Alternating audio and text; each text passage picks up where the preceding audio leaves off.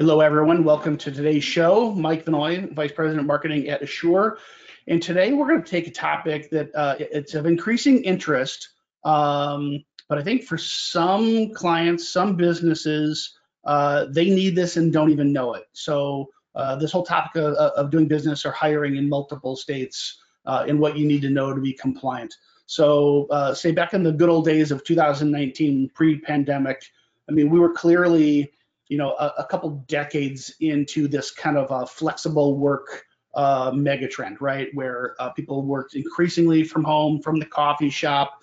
Um, uh, but but the pandemic really was a, an inflection point for a lot of businesses, where all of a sudden they had people starting to uh, work call, call it full time from home or full time virtually as, as offices closed, and as business has opened back up, some of those models have, have stayed in place and we see businesses every day that are out of compliance and have no idea.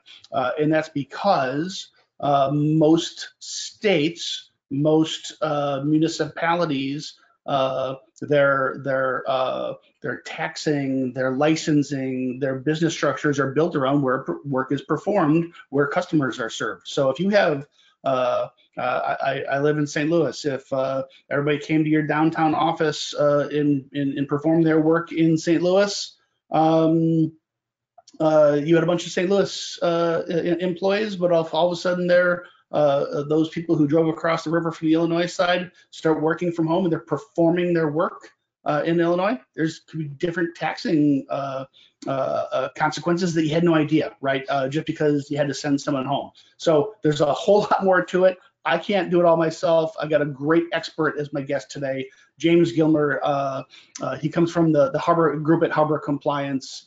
Uh, James is a senior member of the Harbor Compliance team. He's got a diverse background in nonprofit leadership, corporate compliance, and strategic partnerships. Uh, over his tenure, James has handled more than 25,000 filing transactions for more than 3,000 organizations, 3,000 businesses. He's passionate about educating and consulting with executives on their compliance strategy. So, James, welcome to the conversation. Well, Mike, thank you to you and the Assure team for having me on today.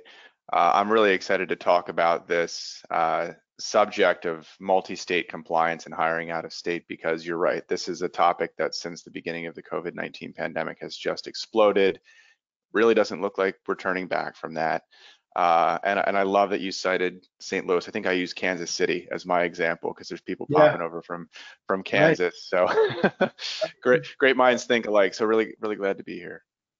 Yeah, and you know, and and I think just when I think timeliness here, the the, the mega trend was well underway, not just from say virtual work from home, but as we enter more of uh, the, the gig economy, right, where people have a primary job and it's with increasing frequency they have a side hustle. They might have two or three part-time jobs that they work because that's how they just want to manage their life right? And so maybe i'm a, a driver part of my day. Maybe i've got a, a, a 30 hour a week uh, traditional job over here. And maybe i've got uh, uh, an llc uh, the, of, of, my side hustle. So this becomes increasingly complex mm-hmm. as i think the way we do business becomes more and more fractionalized uh, uh, between traditional businesses, W-2s, 1099s, and in the gig economy. That just this isn't going away. This is going to do nothing but get more complex. Would you agree?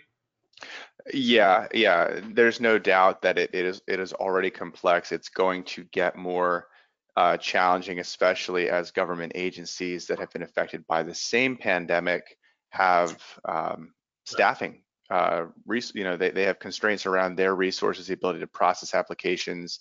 Many are moving to online systems to uh, streamline the application process, but that means better data on those companies that are registering properly, as well as those that don't or those that are falling behind.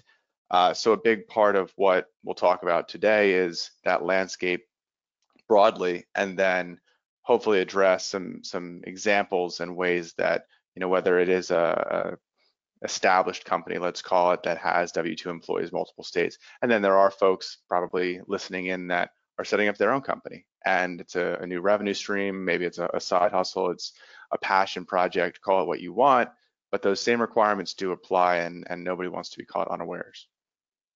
Yeah, you know, it, it's interesting you say uh, you, you rightly note that states, all all agencies, they they're affected by the same pandemic that everyone else was, and they have real staffing challenges to this day. Um, uh, but not just staffing challenges, revenue challenges, right? And so uh, I remember, you know, 20 years ago, being uh, being in the payroll business for a long time, um, uh, learning about professional sports, and we were doing payroll for a professional baseball team, Major League Baseball team. Uh, it, was really interesting because it was my first exposure to uh, multi-state uh, taxation for an employee. So you you know you or I we go across the river from uh, uh, Kansas City to St. Louis wherever our use case is. does the state really know? They, they probably don't know. That doesn't mean you shouldn't be compliant. We'll talk about that. But they darn well know when a Major League Baseball player making $20 million a year is playing in that city and that player's contract says that they earned $250,000 for playing that game in their city, they want their taxes, right? And so. Oh yeah, that'll pop up on the radar for sure. yeah, right. And so uh, where it has been obvious in in uh, use cases like professional sports, because you're talking big money and it's obvious a person is performing the work, so to speak, in your city or your state. Um, the the the message is really the same as people work more and more virtually and therefore we have, see a talent pool that is more diverse and we can hire uh, better talent, less expensive talent, uh, talent that is just better aligned to our mission, vision, values, uh, where the, the where geography doesn't matter.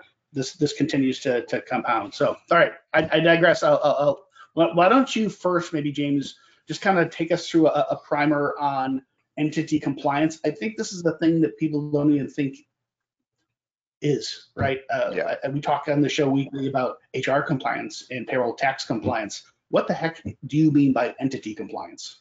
Yeah, and it's important to understand that when you're hiring out of state and you you you think the word payroll that there's a couple of steps involved, right? It's it's not just oh I need a withholding account I'm going to jump in go.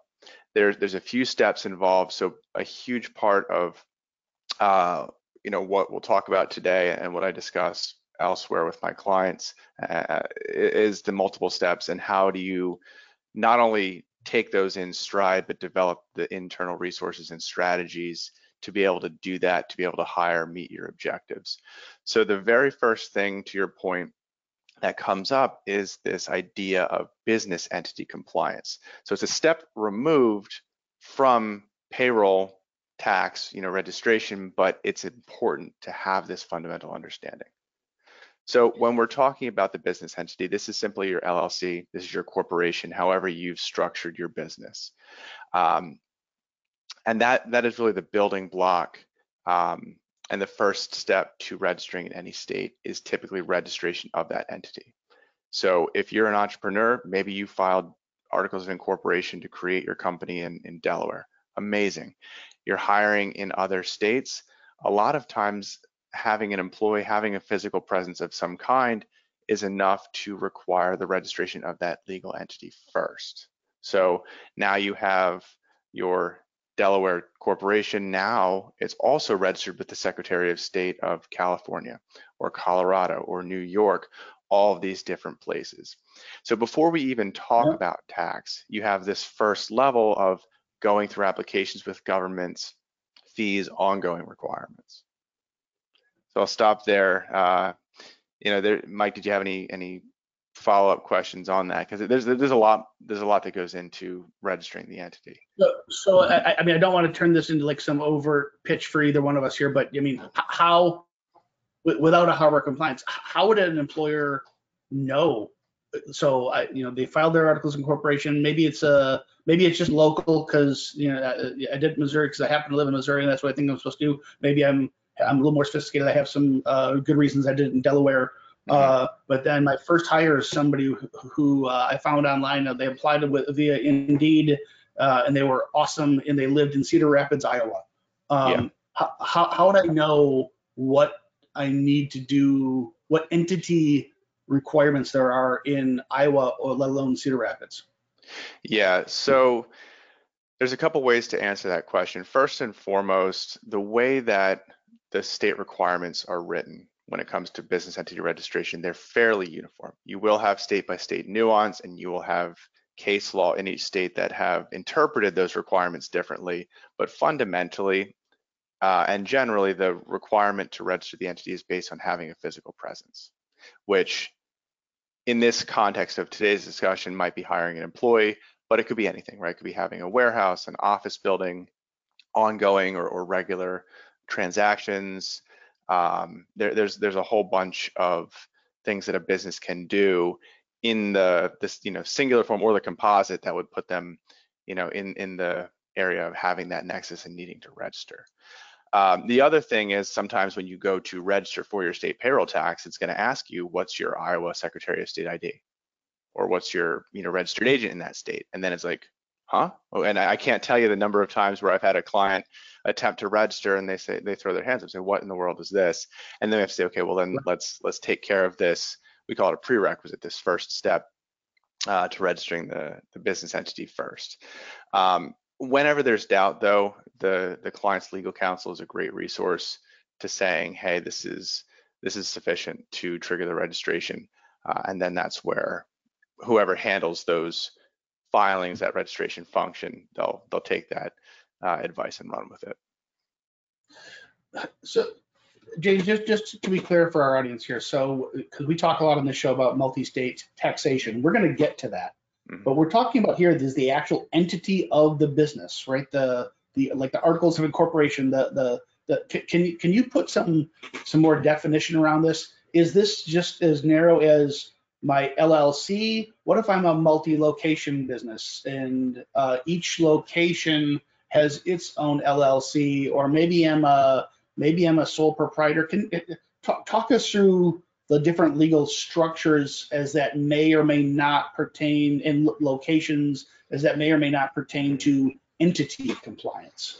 Yeah, so when you have again your your single LLC or your single corporation are your building blocks of of all of this. And when you register that in multiple states or you have an organization has, that has multiple entities within its portfolio, the challenge um, especially in the United States, is that every state's requirement is different, and those requirements are different based on the type of entity that you have. So just for example, um, the filing fees. It costs more to register an LLC in Massachusetts, $520, than it does to register in um, Colorado, which I think is, is $50. Uh, and then on an ongoing basis, you have annual reporting requirements, uh, which are information updates to the Secretary of State, which taken by themselves, pretty straightforward information is required, but you have deadlines coming up throughout the year because there's no consistency. And so whether again you have one LLC that's registering in multiple states or you have a portfolio of, of entities that each have different activities, different uh, locations to your point, uh, you, you need a way to stay on top of, okay, when did they register? Who are the registered agents in that state, what are the annual reporting deadlines, and that's that's for a larger company a heck of a lot of administrative uh, act, uh, you know, responsibility to stay on top of all of that. James, how does uh, so like some use cases are pretty black and white, right? If I run a restaurant, um, my place of business uh, where, where employees work and where I do business, where I serve customers is is tied to geography, even if it's a takeout business, right? Um, but if I'm an architectural firm, mm-hmm. um, you know, uh, people can work virtual. I might generally have an office. I could serve customers via Zoom. How how, how should how should employers, large and small, be thinking about uh, is this a problem for me just because I have, say, employees? Well, and, and I, don't, I don't want to jump back too much and talk about payroll tax, but from the entity side, um, what maybe put some meat on the bone around serving customers. What is the definition of doing business? Um, and maybe I'm assuming that's somewhat uniform, but very state by state. Well, the the challenge that answering that question creates is uh, the way the the statutes are written is actually in the negative. They'll list out commonly the things that do not constitute transacting business, and then let okay. what does constitute transacting business up to the business to decide for itself uh, of course, in conjunction with its legal counsel. So as a as a service company, we we don't provide that level of legal advice. Um, we Yeah. would defer to the the client to to look at their situation um, with their counsel. But again, there's you know, in this economy, in the way that we do business now, it might not just be having an employee in isolation. So you used the example of an architect, uh, architecture firm, maybe creating design sealing documents and stuff. I, I mean, that for, just for the purposes of having a license with the architecture board of that state may need to have and likely does need to have the entity registered. Maybe there's a customer that's looking for proof of corporate good standing to be able to uh, hire them. And these are these are reasons that um, could be considered one-off, that maybe they're not predictable, but you know businesses really need to be thinking about anything in the state and that just the, the potential for, for needing it. Yeah. And, and one of the things that we, we we get asked this all the time, like what if we just don't? What what if we fly under the radar? And everybody's uh, you know head goes right towards fines and penalties. Is the state really going to find out? Are they going to slap me on the wrist? Is there going to be a penalty? Yeah, I mean every state has that ability, but what does it mean for your ability to do business generally? Right? Can you hire that employee? Can you bring on that client? Can you open that office? Um, obtain that obtain that permit? You know the list goes on and on. Um, of things that you could be delayed on or, or worse lose out on if the proper registrations aren't in place.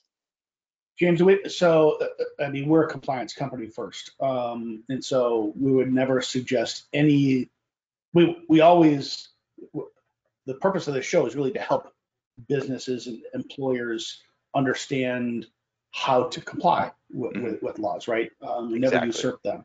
Um, but one of the things we always try to do is, is kind of give a gauge for like, what's the consequence of not, right? Um, uh, my experience is that most entrepreneurs, most small and growing mid-sized companies, uh, they're white knuckling it. They they they're going down the road.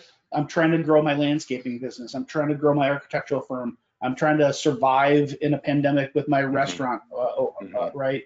Um, and they know everything there is to know about their industry and serving their customers and their suppliers and their supply chain and all that and they know nothing about this crazy ever-changing landscape of of you know what I always talk about is HR laws, but now you know, just entity uh, compliance as well. How should someone, other than just a binary yes no, how should someone be thinking about the consequences of non-compliance? Can, can you give some specific examples of you know what bad thing happens if you don't? Yeah, I, I can. So the the first thing that I will say, and I'll probably repeat this a couple more times during the show, being proactive is so important. And taking the time to research what requirements are um, and being prepared for them to make a decision to do or not to do something makes a big difference when it comes time to actually execute on that. So nobody wants to be in a position where they're about to hire a rock star employee and they realize, oh no, I don't have any of the registrations in place, right? You want that person to start producing for you, doing that amazing work. Um, Yeah.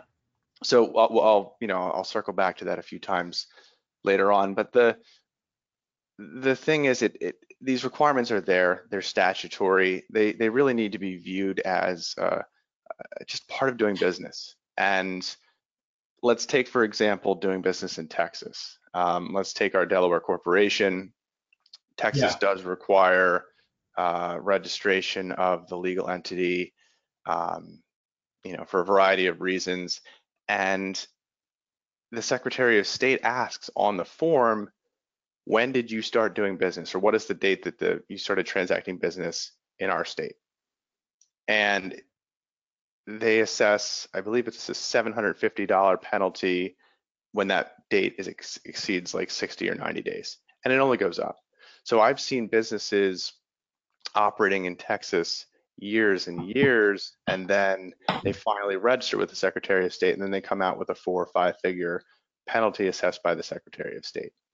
So Yeah. yes, Texas has very high registration fees for the the business entity, seven hundred fifty dollars just to get into the state. Then you have all your tax, you know, franchise tax, unemployment tax, all the other stuff.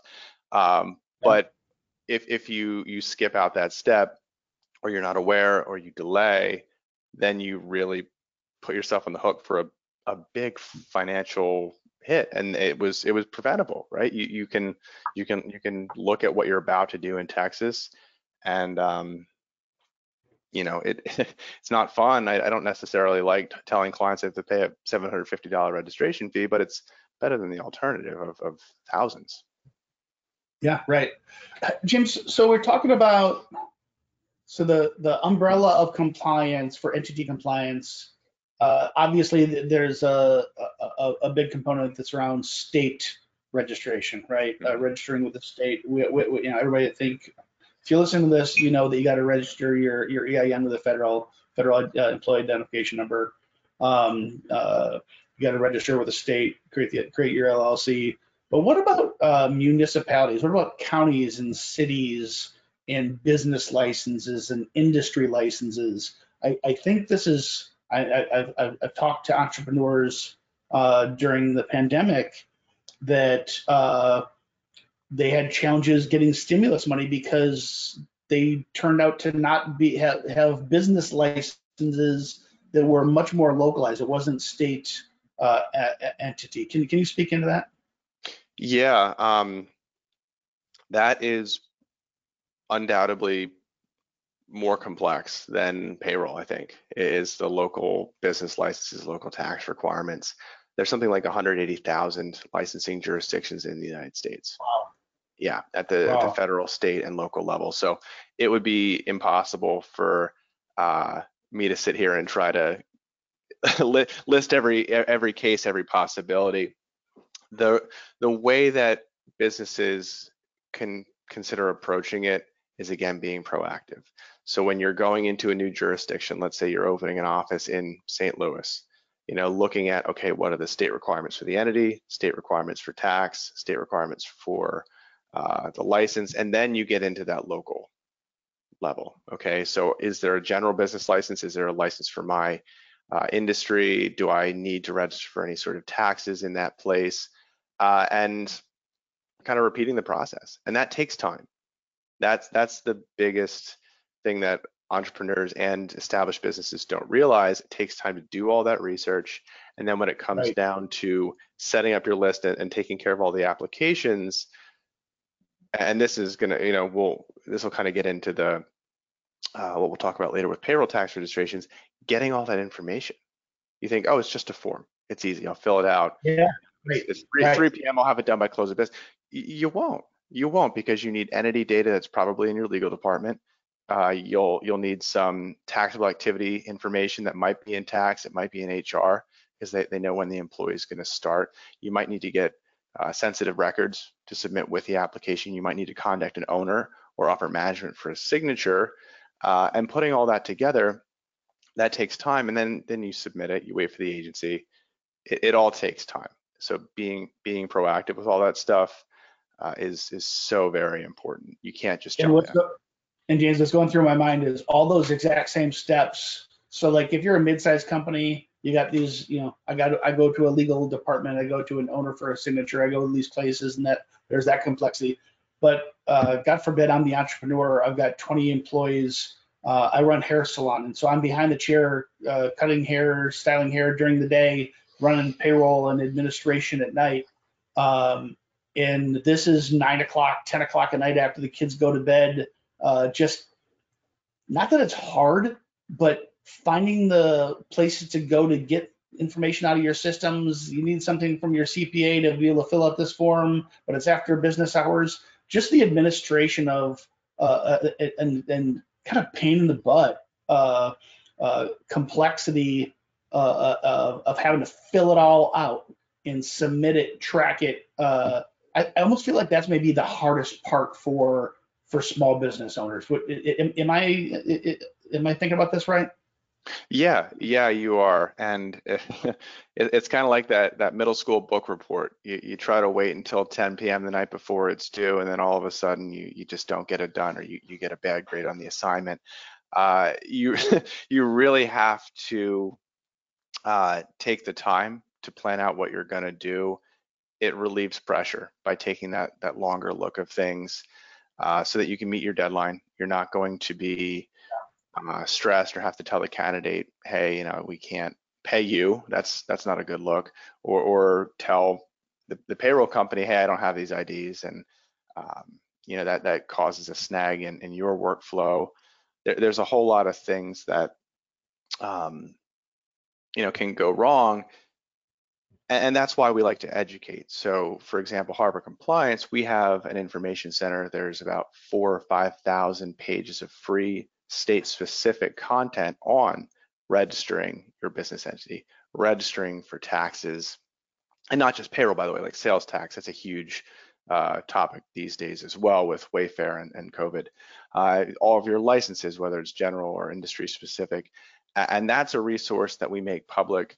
Uh, we we put a lot of time and, and resources into keeping it current for those very same business owners, so that when they're googling, uh, you know, late at night after they finish a day at the salon that there is something out there. And then, of course, as a as a service, we can help with that, and and and you uh, have services as well to to take care of those those responsibilities. But there are there are ways that, and even if you're doing it yourself, there's you're not without help entirely. Right. James, is there anything else you want to say on entity compliance before we start moving into state payroll taxes?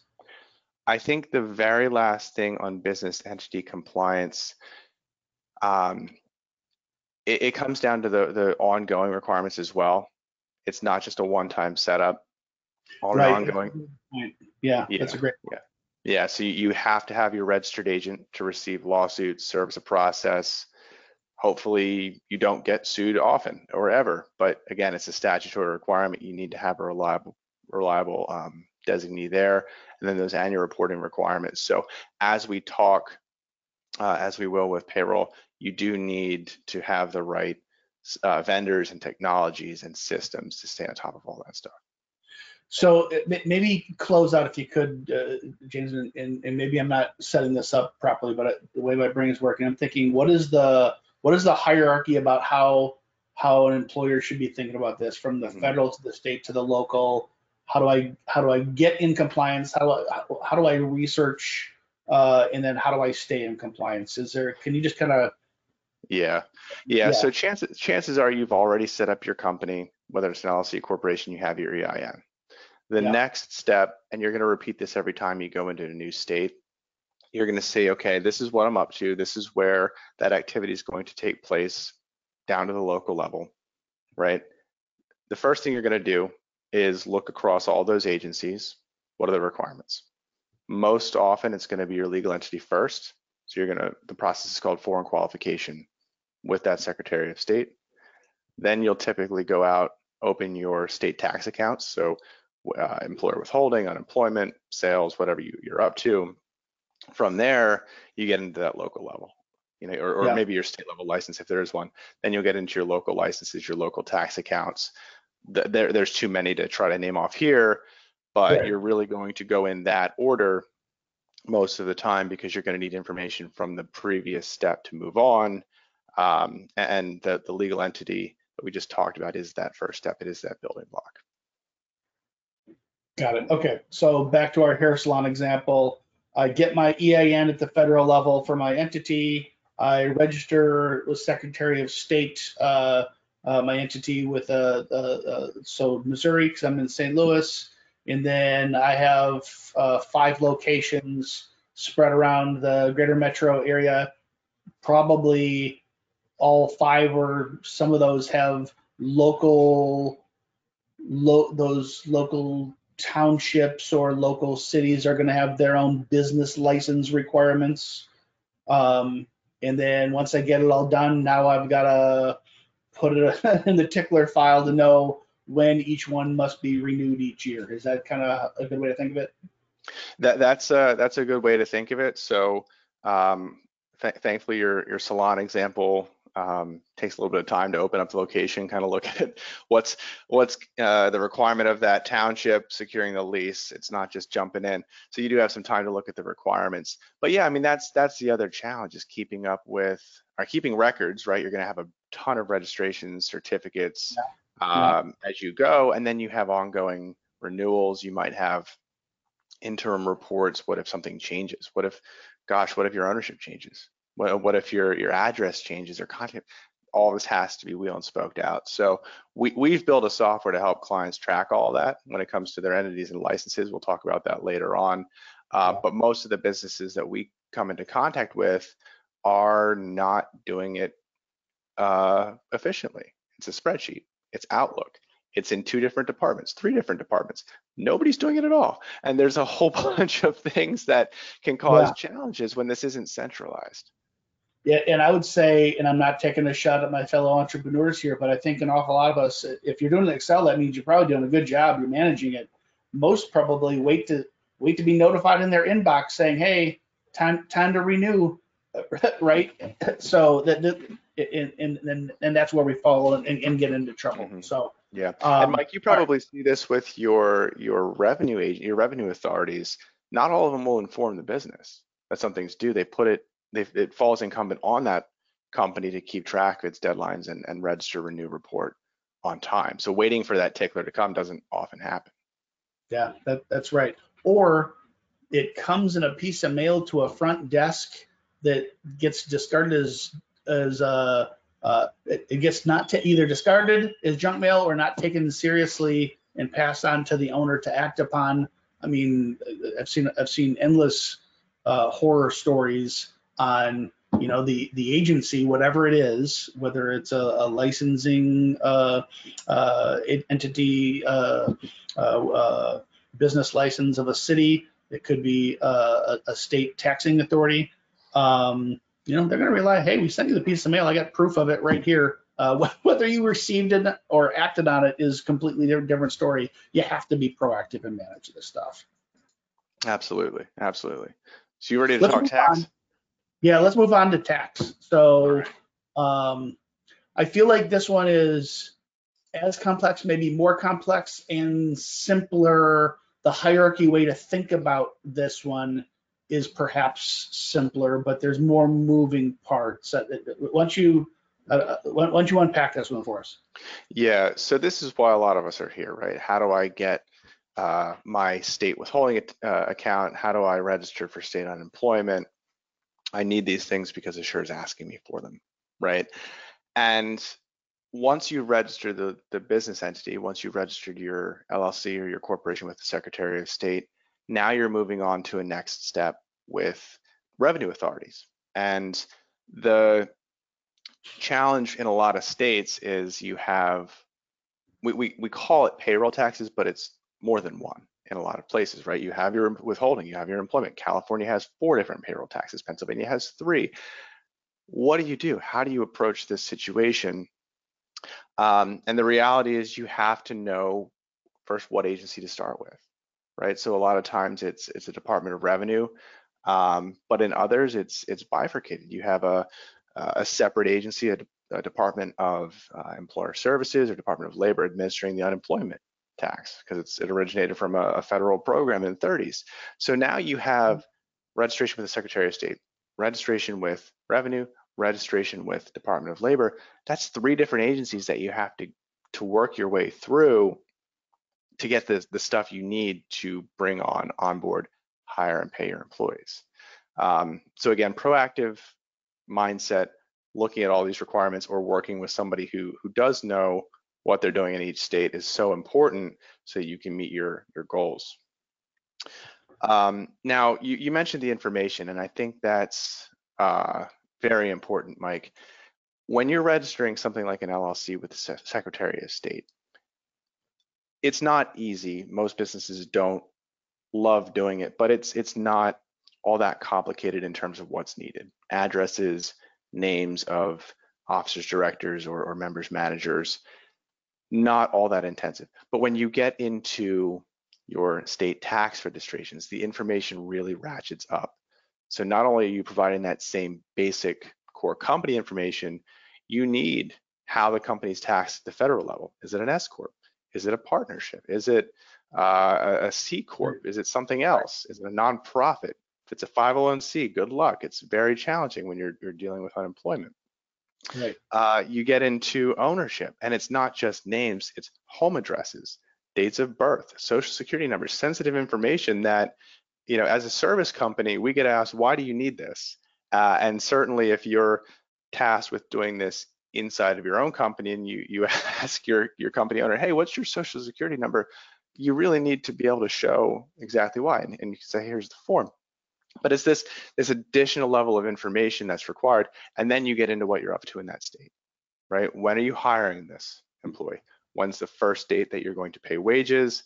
Um, when it comes to unemployment, like what was the first day that you exceeded $1,500 in wages or you had more than four employees? You get into all of these nuanced questions that depending on the organization who's tasked with it, it's it's a fact-finding mission. That it is a large body of administrative work that you need to be prepared to do so that when you get into each of these different agencies, you have all the information handy. Uh, and that that's a project in and of itself. James, I, I, think about you know if I'm a if I'm a bigger company, um, maybe I have a director of finance who's pretty knowledgeable in the tax world, and uh, maybe a VP finance, CFO even, um, who really has has a career uh, uh, in competencies in these areas. Maybe I've got at that point I've got a a payroll manager who is a dedicated payroll manager, doesn't do other functions. They're certified by the APA, the American Payroll Association. Um, a lot of moving parts, but they got it. Um, I, I, think about the that the the the small business, right? Uh, mm-hmm. Where uh, I literally I got 15 employees, and somebody from across the river uh, applied, uh, and they were an awesome candidate. So I just hired them. I didn't. Mm-hmm.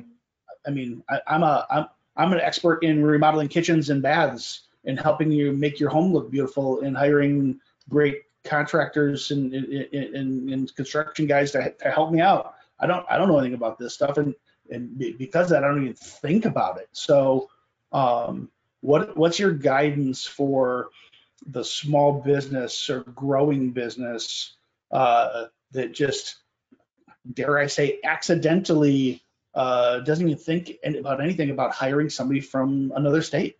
Mm-hmm. Mm-hmm. Yeah, it kind of reminds me of. Uh a short story. I was working with a Maryland based company. I was talking to their CFO, and on our call, she told me that they had an employee starting in the state of New York in a month. And she figured, like, that's plenty of time. It's a month. I'm super busy. I'm an executive. I've got a ton of stuff to do. Who wouldn't yeah. say that, right? And she said she'd turn her attention to registering the week that the employee starts. Now, the Department of State in New York takes three or four weeks alone to process a foreign entity registration. That's step number one. Then you you have to go over to the Department of Tax and Finance, making sure you have all the information, submitting that. You're adding another like three or four weeks on top of that. So that's like a six to eight week total time frame for that business. And we're we're good. We know how to get this stuff done, but agencies are going to move at their pace. So yeah. really the best time for that business would have been month before she called me. Uh, and probably the second best time would have been right there and getting it going. Because the, the requirements are what they are, but you're, you're not you're not usually going to be in a position to change the government processing time. So unfortunately, if you find yourself in that position where you know it's required, get, get on it is is the answer and I'm not looking to scare anybody listening today, but uh, it's important to understand consequences of not doing this. I, I worry more for the person. So that person, they at least knew to call you, or they at least knew to to call the agency to do it. They just happen to be missing, uh, not understand the lead times required. Mm-hmm. I'm more concerned for the entrepreneur who just doesn't even know. Right? They hire the person from a different state, and they had no clue, and they start they start paying them forget the lead time. They just start mm-hmm. paying them, mm-hmm. um, and they're out of compliance in a in a terrible way um, without ever knowing it. And this could go on for a long time. Um, can you just talk about the consequences on the tax side for doing it wrong, not being compliant? Yeah, and it, it's almost I, I, ironically, I kind of want to ask you the same question. I mean, what we see is is a business that knows they've been employing for a while. They need the ID because Asure, whoever their payroll provider, uh, is asking for it. Um, we know that generally there's going to be penalties that increase the longer this activity goes on. You've probably seen some specific horror stories that, yeah. um, you know, based on specific examples. We we typically get get that like 11th hour phone call saying help me like right away right. um, they're, call, the, they're, calling you after they realized oh my gosh we actually have to do something so you're getting it downstream from that yeah yeah yeah and that's that's where you know we work so well with Asure and and providers um, that that do this stuff because um, you're in a position to ask for the ids we're in the position to secure them um, yeah. it, it really it really makes a good um, good fit. But to your, your first question, how does a business, you know, even know where to start? I mean, sessions like this are a great starting point. So the, the more broadly we can share this and people tune in, that's amazing. Information Center, the resource that we've built, it is amazing. Um, but the it, businesses kind of just are expected to know. That's the way that compliance requirements in the United States are set up. And if there's entrepreneurs listening, I know you're trying to get to revenue quickly. You're trying to get your product out the door. You found an amazing CTO in the next state. Awesome. Do those things. But again, part of your process, part of the ongoing responsibility, and, and call it a cost if you want, or call it an opportunity because it's going to unlock a lot of the ability to do these things, is your out of state compliance. So however you do it. If you're a DIY person, you have legal counsel, you have an, attorney or an accountant, whatever you use to help you get into that state, um, you know, you, you really need to build that into your your thinking. I swear, if uh, if entrepreneurs had any idea the legal requirements on them in in areas that they had no idea, whether it's entity registration, business licenses, uh, uh, uh LLC registrations, the the truly countless number of HR laws that all layer on top of each other, frequently contradicting each other. If you had any idea how hard it was, many would never start, uh, mm-hmm. which, is, which is which is why why somebody needed help.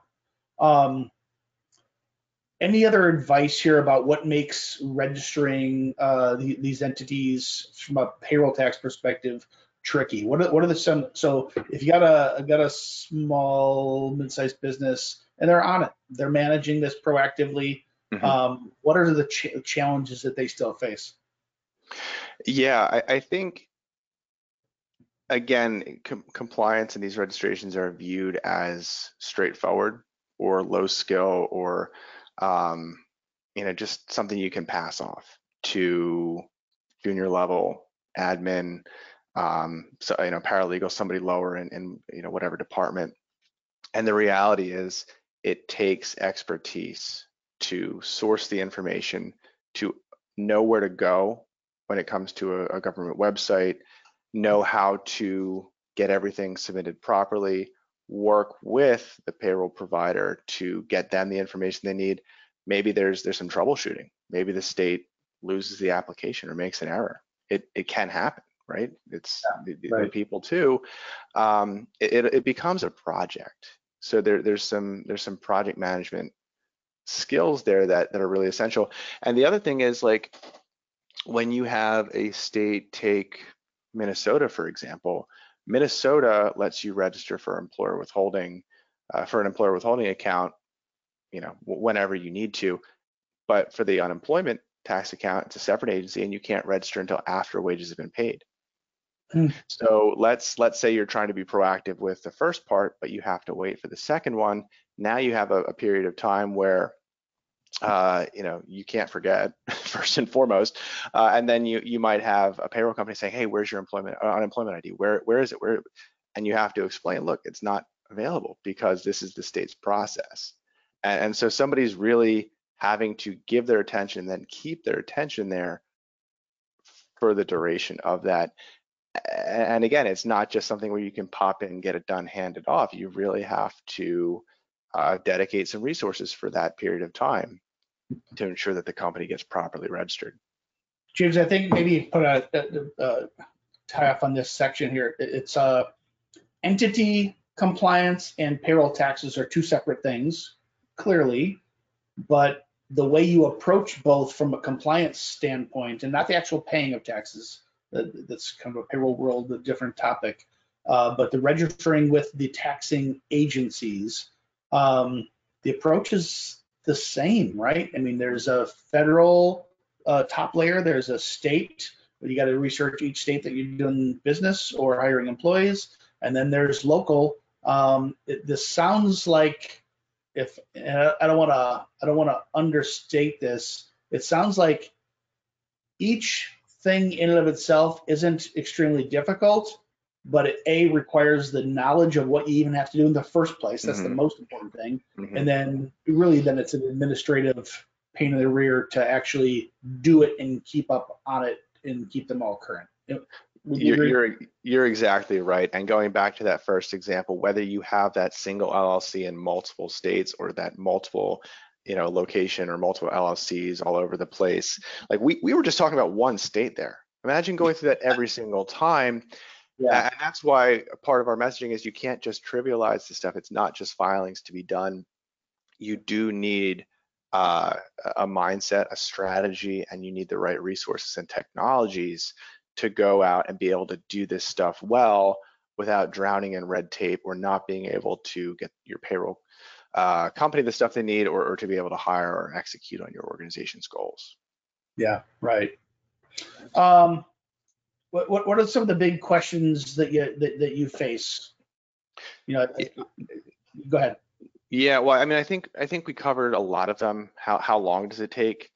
Um, that's the biggest one. I think anytime you're about to go into a new state, giving yourself a two or three month lead time is is reasonable, and that may come as a shock to some people. We know that businesses are hiring as much as they can, right? It's a it's an employee driven economy. You're, you're going to try to get that top talent in the door as soon as possible. But perfect world i mean it, it, takes time for these registrations to go through. So if you can uh, somehow make that work do it. And, and if not you know the second best time is now. Um, the other question that we get is, is what does it cost? What does it cost to register out of state? Um, and this is one where thankfully when it comes to registering for state payroll taxes you're not going to pay any kind of registration fee uh, you're going to already pay taxes. That would be uh, kind of, kind of adding, uh, uh, forget the phrase, just you know, pain to the pain to the punishment or whatever to have Yeah. to register to pay taxes. But uh, you know, when when you get into the the legal entity stuff, the, the, what happens before you register for payroll, you will have your your filing fee to that agency. Like I said, Massachusetts 520 bucks for LLCs. Texas is 750 it, it's going to vary. Some are, are much, much less.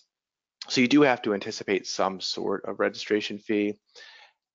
And then you have other fees. So if you are going to register with a, a, another state that's not your own and you don't have a physical location in that state and you don't want to use your employee, you'll need a registered agent in that state. So it's a, a company that's designated to receive service of process, lawsuits, all that scary stuff.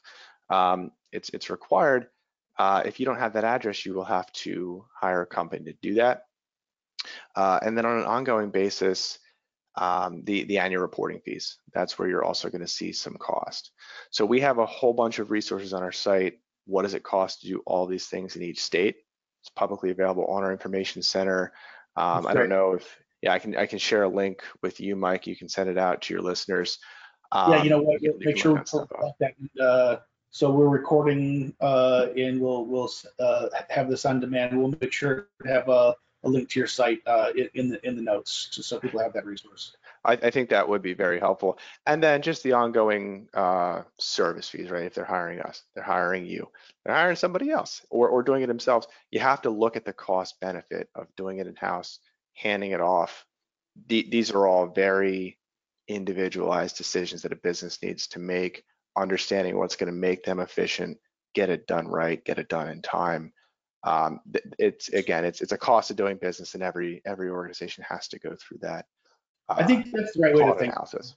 Is you just have to treat it as a cost of, of doing business, um, and it, it's an area where most entrepreneurs and, and growing companies that, they don't know what they don't know, um, and it's while it's true that if you don't have customers, you don't have revenue, you, none of this matters. And so that clearly should be the, I will say, the priority, but not your sole focus. Um, because you, you don't want to be building a, a business, making customers happy, generating revenue, you're generating a profit, and all of a sudden you find yourself out of business because mm-hmm. you just ignored some of the compliance stuff that's uh, you said it perfectly it's a cost of doing business. Yeah. Yeah and, and no and it's it, it, works both ways right? We like to frame compliance in a positive light believe it or not because it does let organizations pursue those big goals. Securing that that huge contract or that customer hiring that amazing talent you, you really have to have the the right skeleton in place to be able to do that. And that's where um, the compliance pieces that we're talking about come in so yeah. we really encourage organizations to be proactive and, and, and, and, take care of it. So you hit on something there that I think it's a perfect segue to our last topic. Um, I'm a, I've been talking about this for years. Uh, uh, I am a huge fan of the flattening of our world uh, in our ability to tap into talent. Um, so that if you if you're in a restaurant, you, it's a it's a it's a location-based business, right? I, I can't have a server uh, uh, in a different hemisphere uh, serving my customers. So I got to have local employees.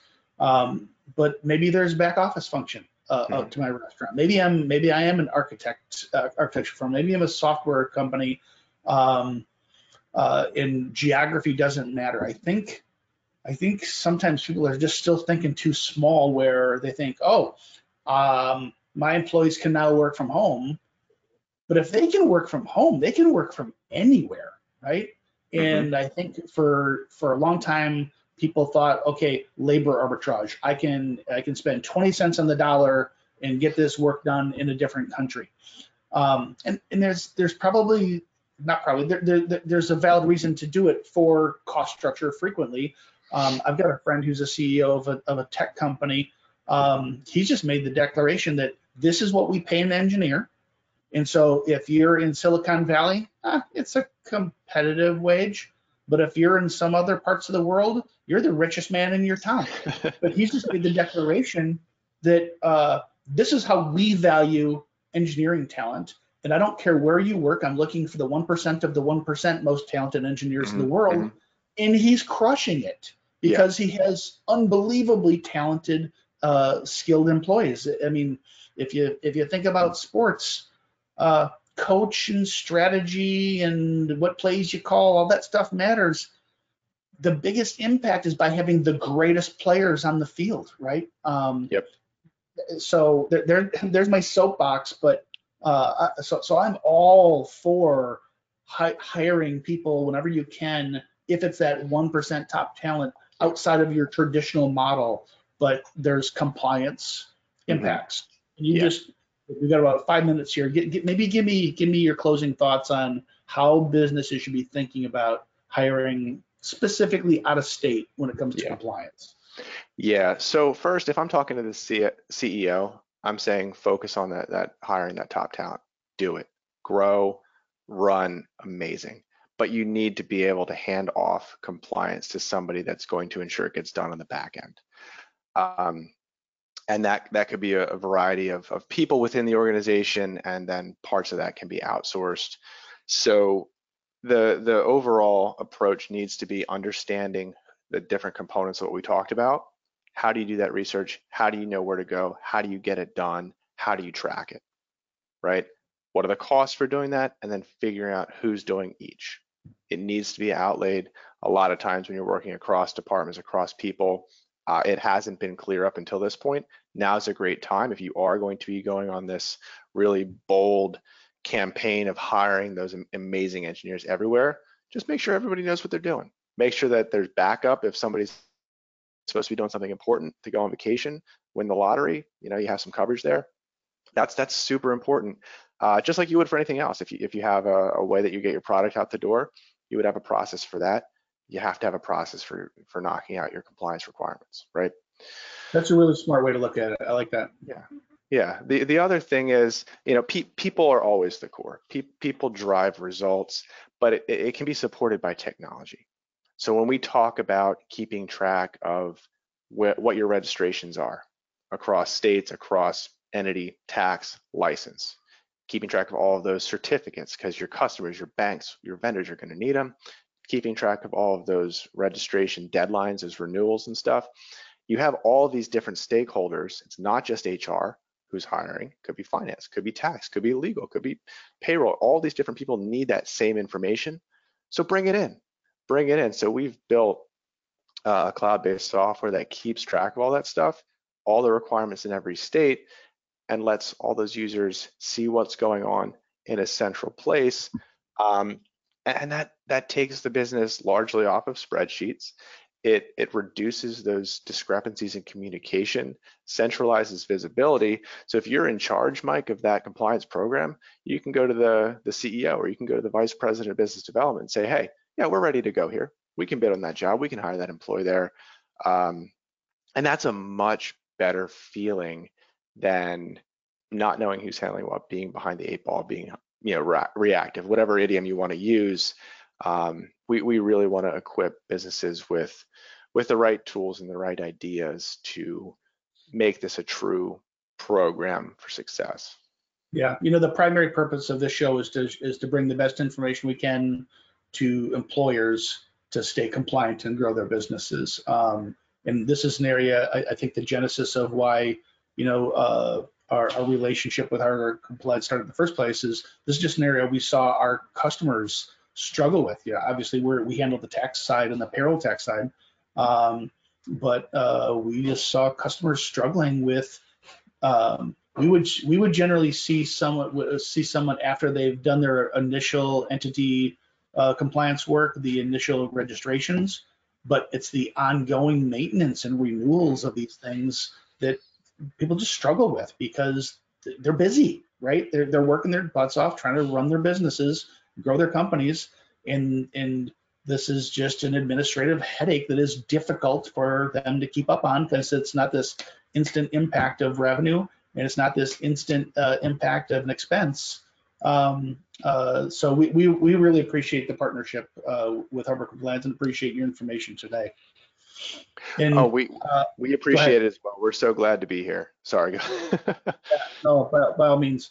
And if there's any way we can help uh, clients, uh, whether it's uh, ta state taxation, uh, state tax uh, tax filing, certainly this is core to providing payroll services, but also HR software, time and attendance software that helps you stay compliant with FLSA overtime rules uh, and HR services to, to help make sense of this all. Uh, James, I really enjoyed our conversation today. Appreciate the information. Make sure uh, we, we, capture the link to your site. We're going to include it in follow-up email to uh, all attendees today. We'll also include it uh, on the on-demand version in, in, the notes so that everybody can take advantage of the free resource. And by all means, anybody who wants to sign up for your services uh, we would encourage them to, them to do so. We won't talk price on, on a show like this, but um, I'll, I'll, just say very, very affordable for the high value work that you get. So any, anything else you want to say, James? Um, yeah, just on that last point, we're always happy to have a conversation to see how we can help. Every organization is, is different and, you know, most of the time we're in a, a great position to help. So I appreciate that. Um, Mike, thank you to you and, and, the entire Asure team for having me on today. It was a pleasure. I hope we can, uh, you know, continue to educate and, and, help all of these businesses with these these complex challenges. So really want to thank you. Yeah, my pleasure. Until next week, everyone. Have a good day.